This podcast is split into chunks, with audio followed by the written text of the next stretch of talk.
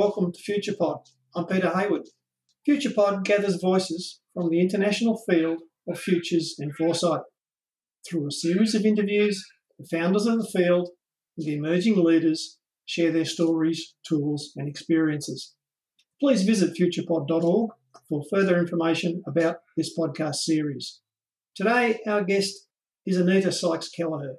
Anita Sykes Kelleher is an internationally recognised strategic futurist with a passion for empowering organisations and communities to co create their futures. She launched a consultancy network, Designer Futures, in 2002. And for the past 18 years, she has worked with public, private, and non government organisations in Australia and internationally, including designing and facilitating capability building programs for the United Nations and for global corporations. Anita has a Master's in Leadership and Management, a Master's in Future Studies, and a PhD in Social Political Sciences on the Transforming Global Governance for 2060. Welcome to Future Pod, Anita. Thank you, Peter. It's a pleasure to be here. I hope you don't mind, but I'm going to introduce myself with the first question that you've asked about what's my story with a little bit of music that I use when I'm doing a, a public speech. So people will recognize this, but if not, I'll explain it briefly afterwards.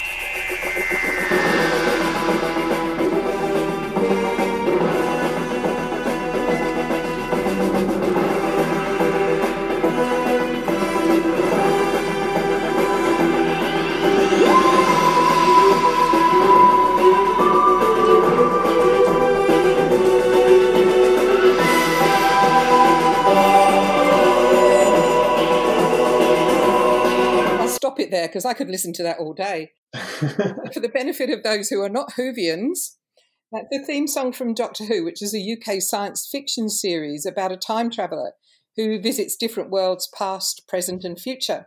I watched my first episode when I was seven years old, and I knew straight away that I wanted to be a time traveller when I grew up.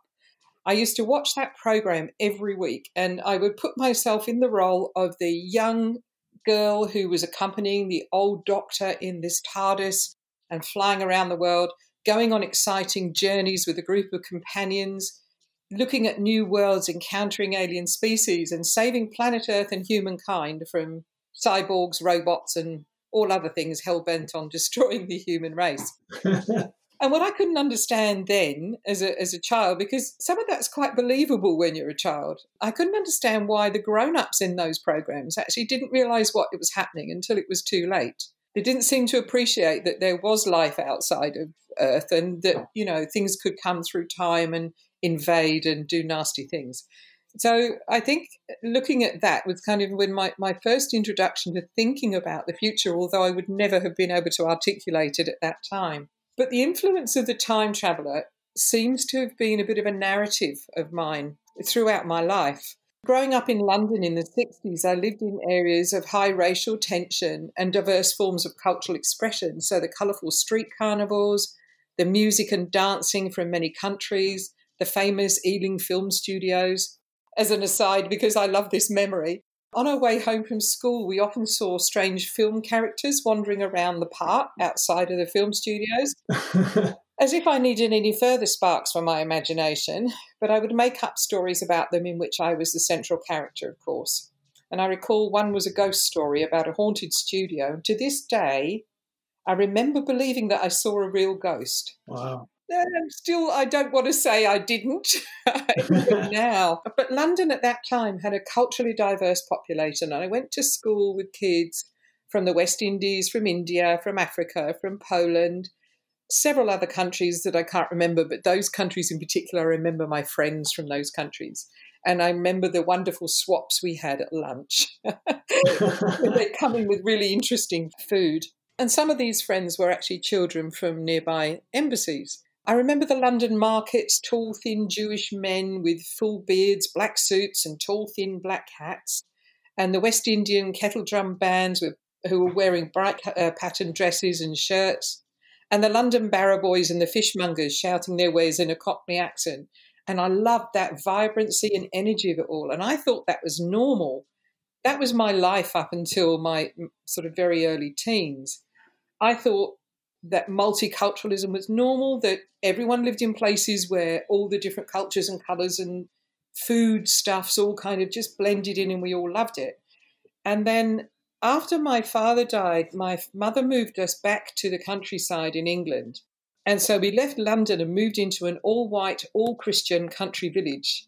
I never adapted. I, I London so much. And I think those early experiences in London shaped my love of travel and working with people from many countries. Yep. But you get to a point, don't you, you know, when life kicks in and all your exciting adventures as a professional time traveler sort of get put on hold because you get married and have a family. So as an adult, I knuckled down and got myself a real job, starting in insurance broking and risk financing, which turned out to be quite a great introduction to anticipating futures.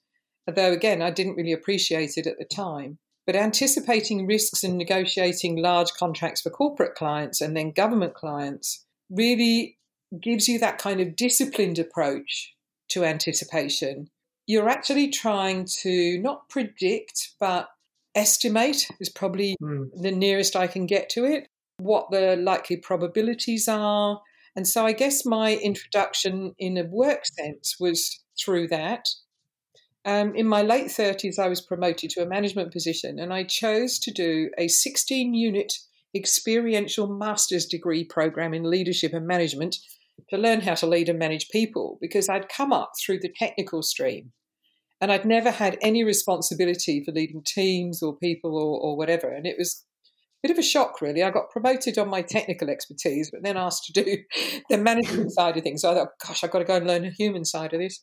That master's degree was, was really useful. And actually, it was my first introduction to future studies because even though I'd gone to do this leading and managing and you know, learn all the different tools and approaches that you can use to help people get the best out of people and that sort of thing. We had four units which were optional because there were 16 unit masters in those days. So you could you had 12 compulsory units and four optional. I stumbled across future studies literally walking along the corridor in the university, which I hadn't walked along before. And there was a tiny little office in the back of the corridor. So it was about the size of a cleaning cupbod. And I thought, well, that sounds interesting. So I found out a bit more about it.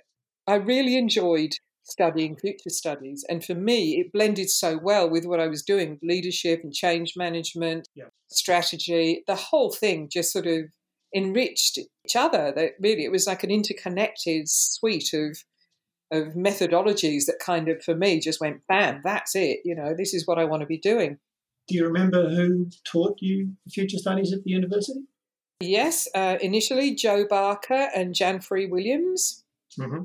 Joe Barker actually set up the program with support and assistance from Motorola and a lot of connections with Kees van der Heijden and those guys over in Europe. That sort of avenue of scenarios. And yeah, they used to come over and Kees van der Heijden and Peter Checkland, they used to come over and, and give us sort of, you know, master classes while we were studying. Wow. And then I was working there as well. So I start I was studying and then I started teaching. So I was kind of studying, working and teaching at the same time, which is actually quite a lot of work now I think back on it. But I just I thrived on it. I just just ran with it, you know, and I had the full support of the dean at the time, which was equally wonderful. But at the end of the day, I got to a point where I thought, yeah, I've really done all I can do with this as a, a university or an academic discipline. Oh, by the way, I drew the short straw of assignment topics, which was global governance. Who would have thought it? I decided at that point, after two or three years of studying and teaching, that the university culture just wasn't for me.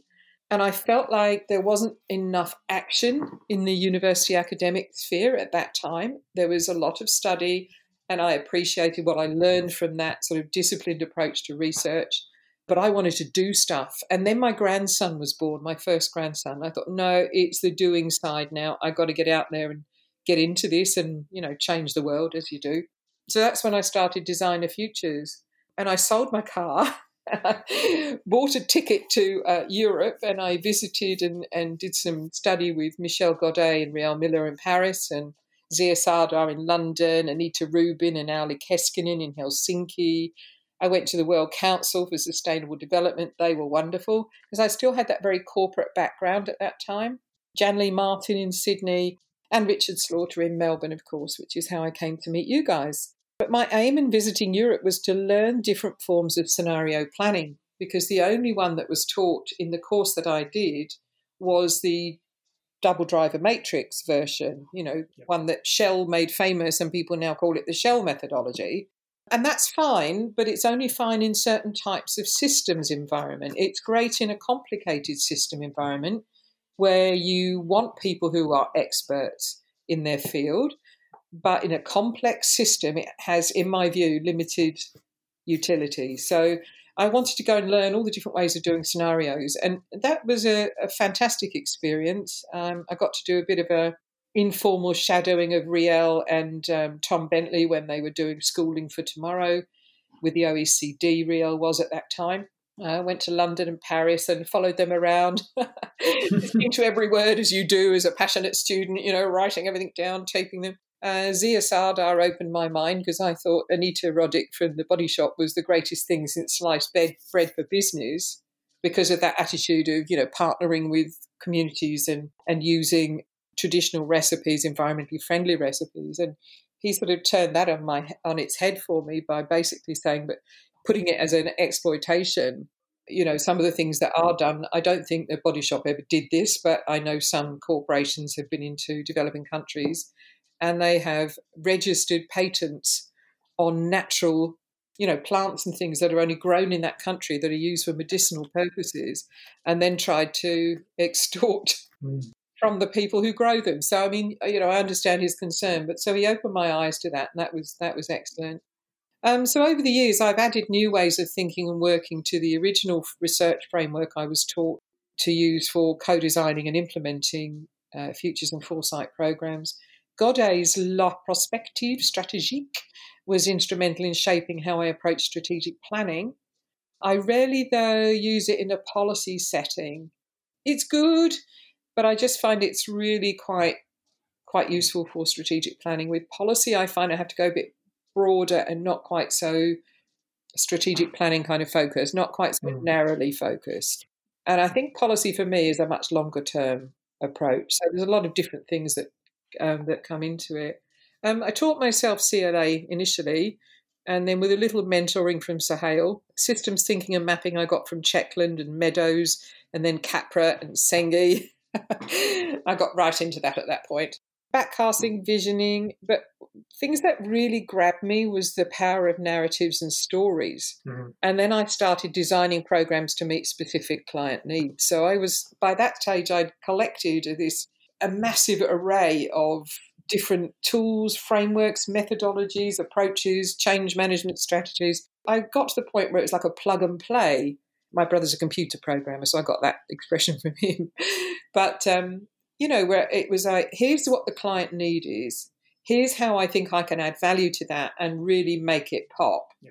Here are all the different things that need to go into that from right from the sort of values exploration, from the thinking. A lot of the work that we did, for example, in the integral foresight and integral leadership programs, you know, looking at the inner and the outer and the collective and the external expression of that collective and so on. And that wasn't consciously part of my design, but I think it must have I must have been heavily influenced by Curtin and Swinburne when I studied, um, because it, it seems to you know if I do something without it, I, I feel yeah, but there's something missing there. Oh, yeah, I haven't really thought about this part of it, or I haven't really connected this part to that part. Yeah, good. Yeah, and then I so finishing the masters, got into work mode, and then uh, I thought, yes, if I'm ever going to do a PhD, it'll have to be mm. now before I get too old. So.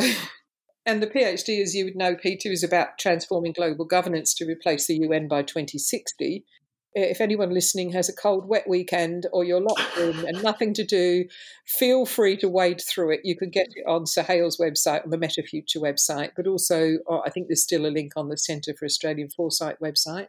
Give a bit of a plug to my friends over there. And when I was looking at the PhD, I still had that mindset of I want to change the world, I want to do something that makes a difference, I want to make the world a better place for my grandchildren, and so on. So I was looking at I didn't want to do the usual PhD about here's the different models of United Nations and we think we should have this one, you know. I really wanted to get the views of people who were excluded from the United Nations by for one reason or another. Mm. After a while I discovered this international based membership based organization which has the lovely acronym of UNPO. So it makes it look like it's a UN organization, rather clever, but it's actually the Unrepresented Nations and Peoples Organization. And uh, they had 70 nations at that point. Mm. And I looked at those nations and, and I hadn't heard of half the names, frankly. Uh, but I thought, here's an organization I can work with and get some real outside in perspectives of the United Nations and what was wrong with it and where these people thought it should go. And I felt that I could make a difference in the lives of many people continuing on that sort of pathway. And during that phase, I was working, studying. Oh, yeah, it took a lot on then. I took on too much, actually. But I was appointed, I was asked to uh, participate as a member of a team of 10 people internationally to do the research phase of the World Water Scenarios project. And initially they said, okay, so you 10 guys have been selected. Here's a, here's a list of sets of drivers. Which one do you want to take on? And so I jumped in and said ethics, society, and culture. And I had no hesitation in asking for that because it really interests me. But the hesitation came a bit later when I learned it had never been done before. And this was a global program. So it was a huge challenge, very stressful, but incredibly rewarding for, again, its contribution to my purpose of creating that better world for my grandchildren. Good. Presented my PhD findings to UNESCO in Paris, thanks to Riel Miller for organising that.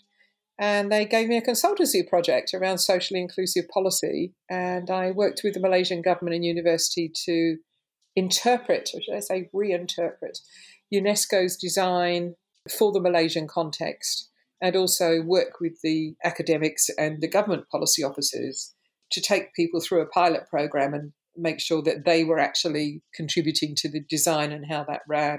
So it was a successful pilot with a lot of toing and froing, it obviously took a lot longer than you'd anticipate. But it got rolled out to other countries and was announced, I think, officially launched with the launch of the SDGs in Malaysia. Six of the SDGs have social inclusion in them, so it was seen quite topical at the time. Yeah, from there, I've worked on a few other international projects, including working with a group of global corporations on the reinvention of growth. It was lovely being back in the corporate sector again, money to pay people. I'll be very blunt about that, but all jokes aside, the group of corporations that came together for this program really did have a genuine desire to work in harmony with nature, in harmony with society. And at the same time, they have fiscal responsibilities, legal responsibilities. They have to maximize shareholder returns. And so there were a number of sort of interesting avenues to negotiate, but there was no compromise, which I absolutely loved about it. We worked on it until we found something that made people feel good about working there, that made, was innovative and still gave the shareholders a better return for their investment. So it's pretty cool. Excellent.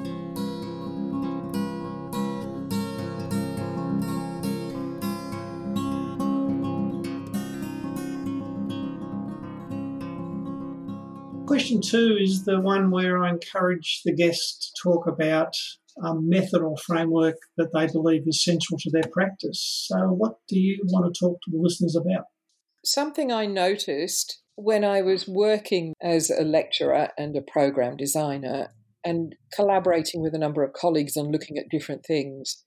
Nobody at that point in the university, or even the visitors that came from other countries to talk to us, nobody had really got a framework that pulled all of these different methods together.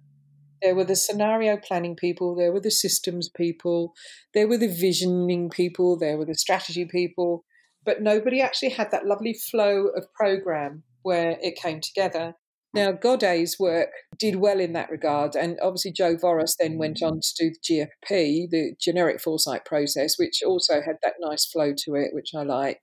But again, there were things I was doing that weren't specifically futures and foresight related that I felt needed to plug into it. So I developed my own sort of process flow. I called it Ceridwen, by the way, which is named after the Celtic goddess of transformation, who may or not be may or may not have been a real one. um, it could well be totally fictional, and I don't care. I like the idea of having a Celtic goddess of power and strength and transformation. I thought, well, I'll name it Ceridwen. I've continually added to it, as I mentioned before. So, starting off with this sort of formal learning at university and then realizing there's lots of things that I want to do that didn't weren't covered in that kind of program. Then actually blending it with all the other things that I wanted to do and achieve. And I guess where I'm at now with that is that I'm doing a lot of strategic foresight work with innovation, leadership development, and organizational evolution in a quite long experiential learning program so that change is created from within both individual and collective within. It's co designed with client sponsors and the partners and participants of the program. And its aim is primary aim is to develop new ways of thinking and working better suited to this century's VUCA world.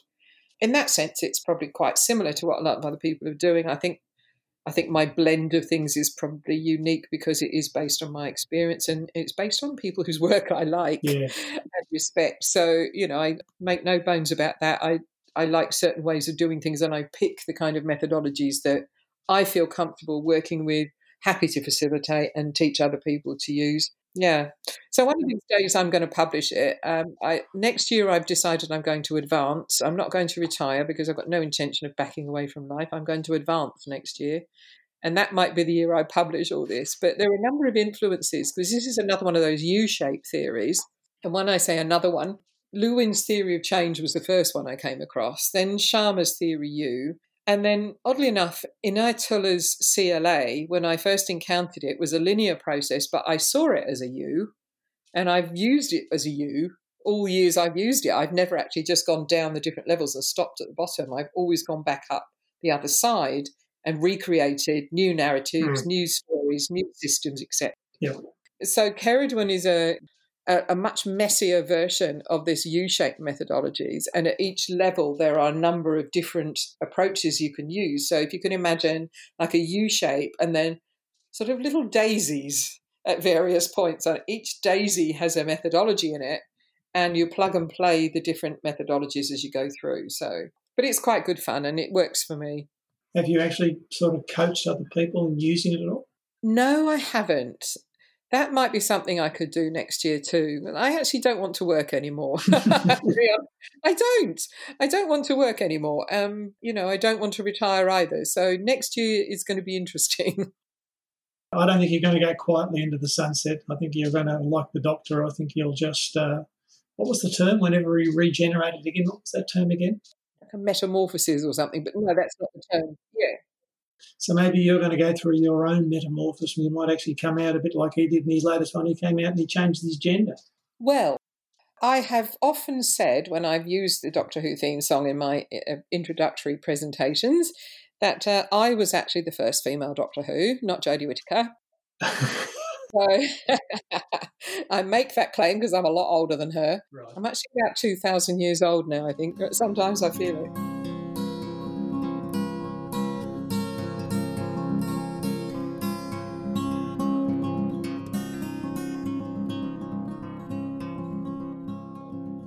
Let's go to question three, the one where I talked to Anita Sykes Kelleher, the human being, the citizen of the world, um, about how she both makes sense of the emerging futures around her and what are the emerging futures that get your attention? They may get your attention as an exciting, positive thing, and they may get your attention as a kind of concern.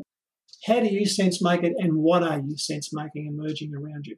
Okay, what I was thinking about was more in a work sense. And because I've made so many friends now in Asian countries that I kind of feel like that is personal for me because, you know, that's that's kind of where my heart is really. But what I'm seeing at the moment is a tremendous energy in Asian governments. And you asked about how I sense things. I'm, I'm really basic when it comes to things like that. I, I forget about research and methodologies. I go out in the street and I, I observe people and I look at people's habits.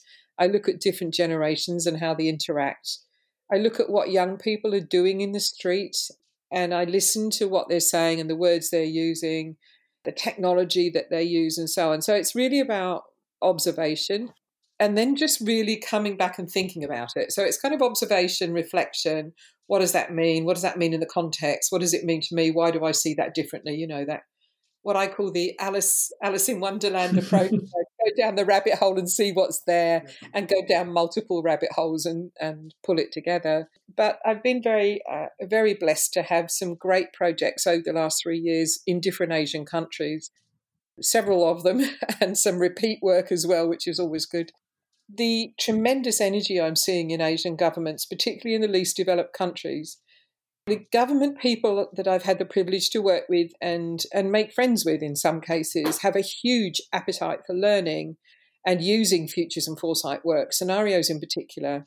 I mean, the Philippines, for example, some of the people from the Philippines um, government came to a few of our workshops within a fairly short order, I, I, don't want to give too many names away here, but within fairly short order, um, one of the, the, women that I was mentoring had managed to secure ministerial support at Senate level wow. for foresight to go in. In that particular workshop, we presented the generic foresight process, but the Anita version of it, she took that back. I said, don't assume that you have to just do this word for word as it is in the process. Here are some of the things that we think are behind this, and take the process away and adapt it. And if you don't like something, if it doesn't work for you, take it out, redesign it for yourself. And she did, and she presented it to the Senate, and it got through. Fantastic. So, I mean, it's really amazing. That's what I love. It's like seeing somebody from a developing country come to a workshop that's sponsored by someone else because they are a developing country, and they take this back and they work and work to make it happen.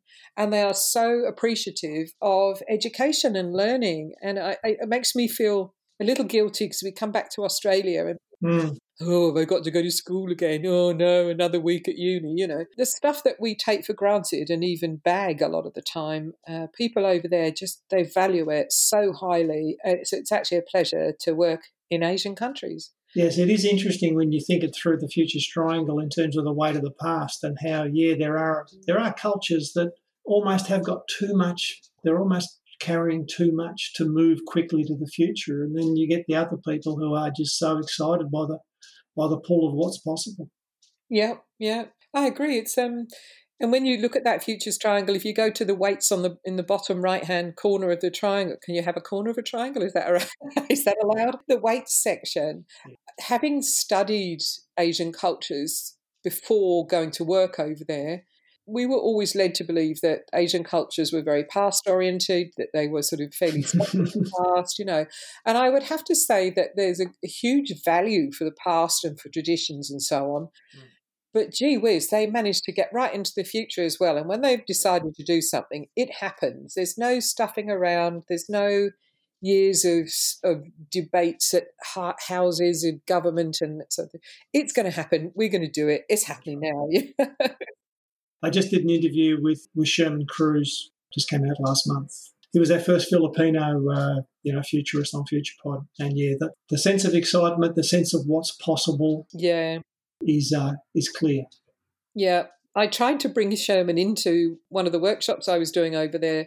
It was a week long workshop, and they, would hired me. Um, I was doing a series of workshops for the executives in the different government areas. And I thought, look, this is I love going over there, don't get me wrong, and I'd go back in a heartbeat as soon as the flights are available again. I thought this is silly. I could bring Shermon into this and bring a local component into it, and then they've got support when I'm not there, you know. And it's, a, but uh, I couldn't persuade the client to let me bring him in initially, and we tried to set up a meeting, but he got caught in traffic, and that traffic jam was about five hours, so we gave up on that. It wasn't meant to happen this time wasn't meant to happen on that occasion, but it's definitely going to happen in the future because we're both involved in the um, Future Studies Certificate and design of programs for the uh, ADAP, which is great, which is the organisation I've been working with.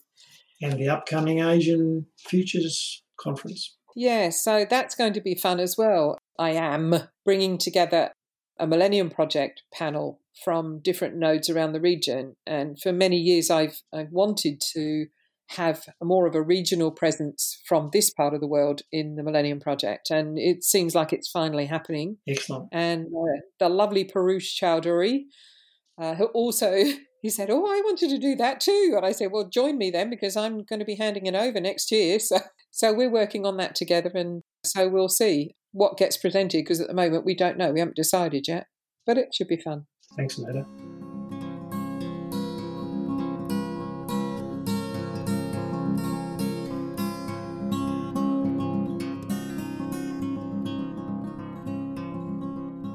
So, fourth question, the communication one.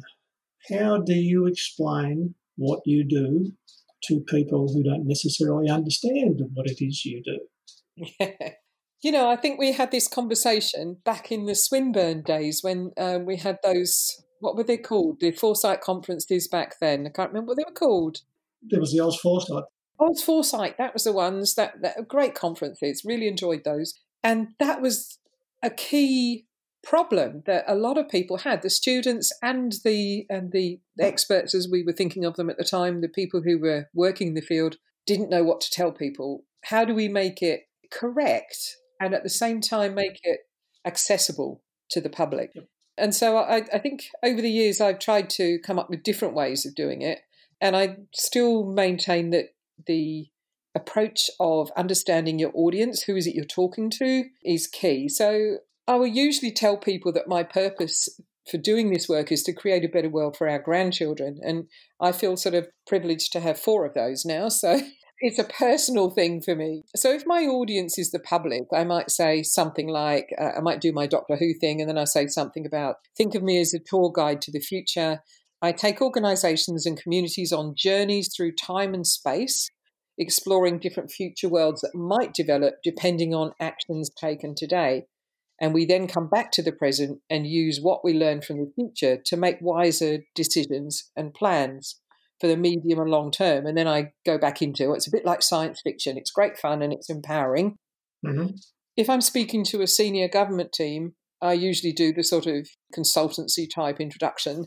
For over 20 years, I've specialized in developing strategic foresight, innovation, and leadership capabilities, working with governments United Nations, universities, and global corporations to help people learn the mindsets and capabilities they will need to reinvent their organizations to become future fit. Nice. And by that, I mean fit for the future, as in fit for purpose. Mm. Our role as a government is not to predict the future, it's to take responsibility for our part in shaping it. I know I got that from the French school, but I can't remember the name of the guy who said that, but I've used it quite a lot in government. It's probably Gaston Berger. Probably, yes. It definitely, it wasn't Godet, but it was one of those guys over there. And then if I'm speaking to a corporate audience, more recently I've been saying, you know, growth isn't what it used to be. Leaders' assumptions about the future are being challenged. And the next generation of leaders need to learn new ways of thinking and working now if your company is to rapidly adapt to emerging changes and optimize shareholder returns for the future. I can guide your teams on a learning journey to build these capabilities while creating innovative projects for your company's future. And pathways on the learning journey build leadership, futures thinking, innovation, communication, and cultural evolution abilities. Cool. And sometimes it's just as simple as help people think about and make decisions about the long term future. I tried to get uh, one of those really snappy, kind of smart kind of descriptors. And whichever way I went, I didn't like it. It all sounded too cheesy. So, what do you say to your grandchildren? I'm creating the world that I want you to grow up in. I love it. Love it.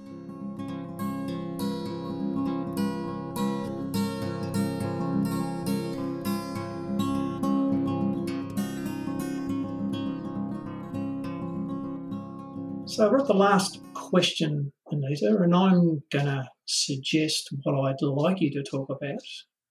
Wendell Bell in Foundation of Futures Studies talked a lot about the centrality of ethics in futures work.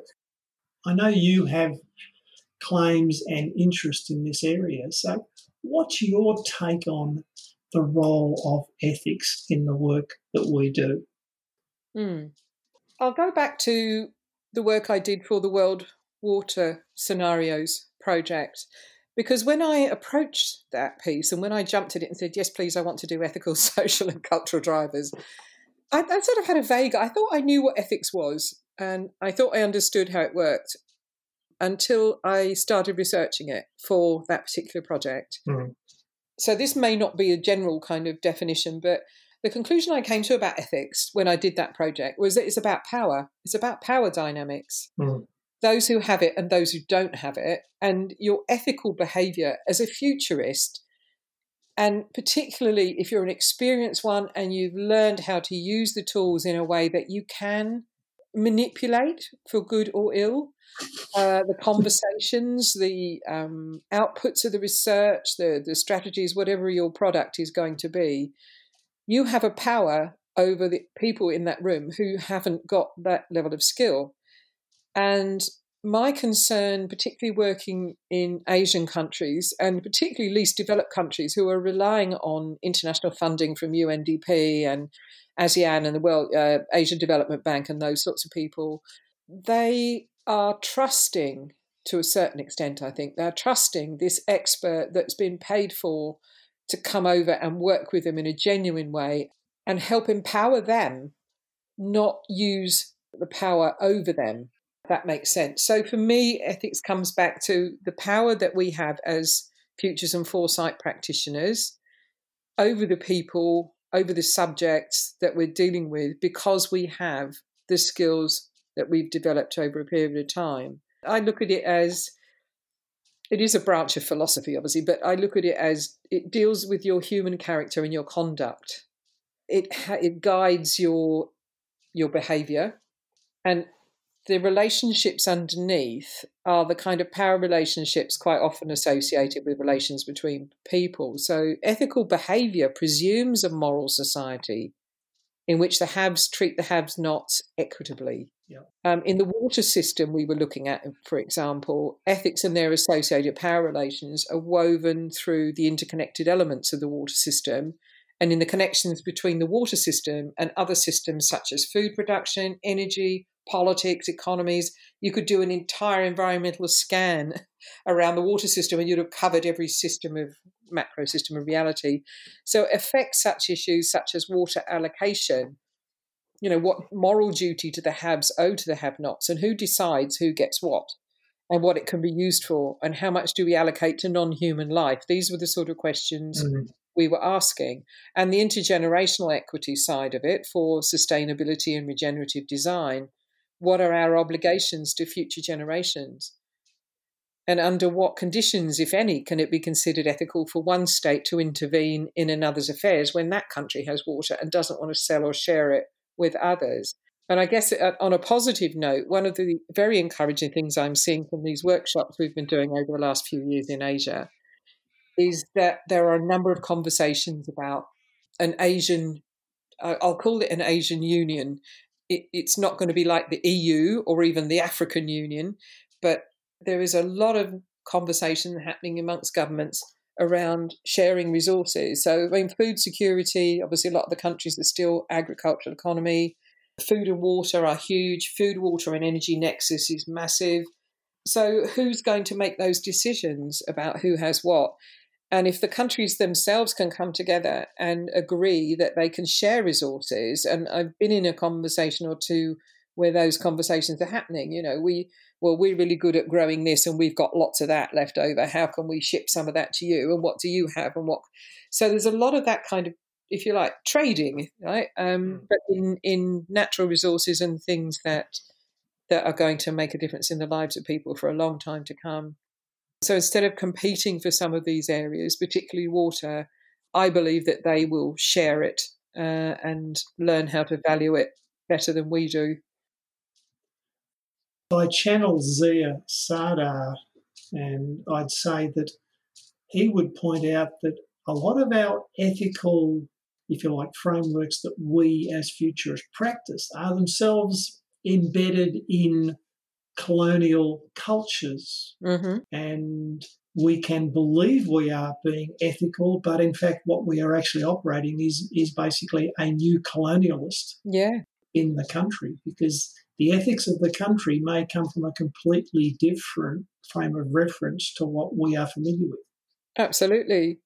And it's interesting then that how do we, I mean, we, obviously have to understand, ourselves and understand the kind of the framing of our, our own understanding of ethics when we're going into other countries and try to get an understanding of how they see ethics I hope that if we brought it back to those sort of fundamental principles about how the haves treat the have nots equitably, I like that expression, uh, and you know the power, the power that you have, and how power is used. Mm. Yeah, I hope if we can come back to those sort of basic principles that any country would be able to say, okay, I get that principle. In my country, it would look like this, or in my country, I would need to do this. I mean, I'm very fortunate. I, I get to deal with a lot of very well educated people in Asian countries. And quite frankly, this sort of discussion around ethics, I don't think they'd have a problem. I, I've been absolutely amazed at how quickly they can take new concepts or unfamiliar concepts and apply them into their own context and make them work. So I don't have a lot to deal with uh, remote communities or uh, impoverished communities, those sorts of things. I, I, I, don't get to see the starving people in Africa and those sorts of things, much as I'd like to do something to help them and may do next year. But that's, I think, when the ethics really comes about comes into play. When I see global corporations, energy companies, in particular at the moment in Africa, going into African countries, and their behaviour it, it, a lot of the time it's actually good it's coming from a good place but it lacks the understanding. And they're still looking at it from the point of view of the europe and the us are the world's dominant cultures and therefore their way of looking at things is you know is the dominant way of looking at things. And and that people in developing countries are somehow backward somehow not as well educated somehow not as learned or I haven't got the right word for it there but not as good as us is probably the mm. the easiest way I can put it. And and I have seen that in my travels. I hope that I don't give a similar impression when I go overseas. I'm I'm quite conscious of my background and how it's influenced the way I practice. I hope that I behave ethically to my own understanding of ethics. And I hope that anyone in the country that I work with would be happy to stand up and tell me if I'm not doing. Mm.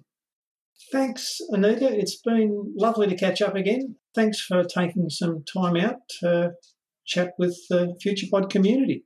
Well, thank you, Peter. It's been a pleasure. And yes, the uh, the good thing about these conversations is that they get so involved. You could just go on all day, couldn't you? They can.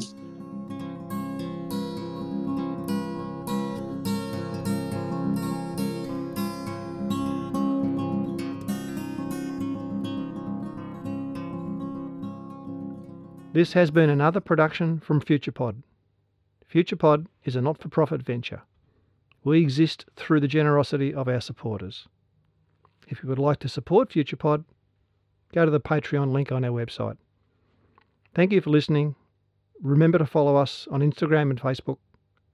This is Peter Hayward saying goodbye for now.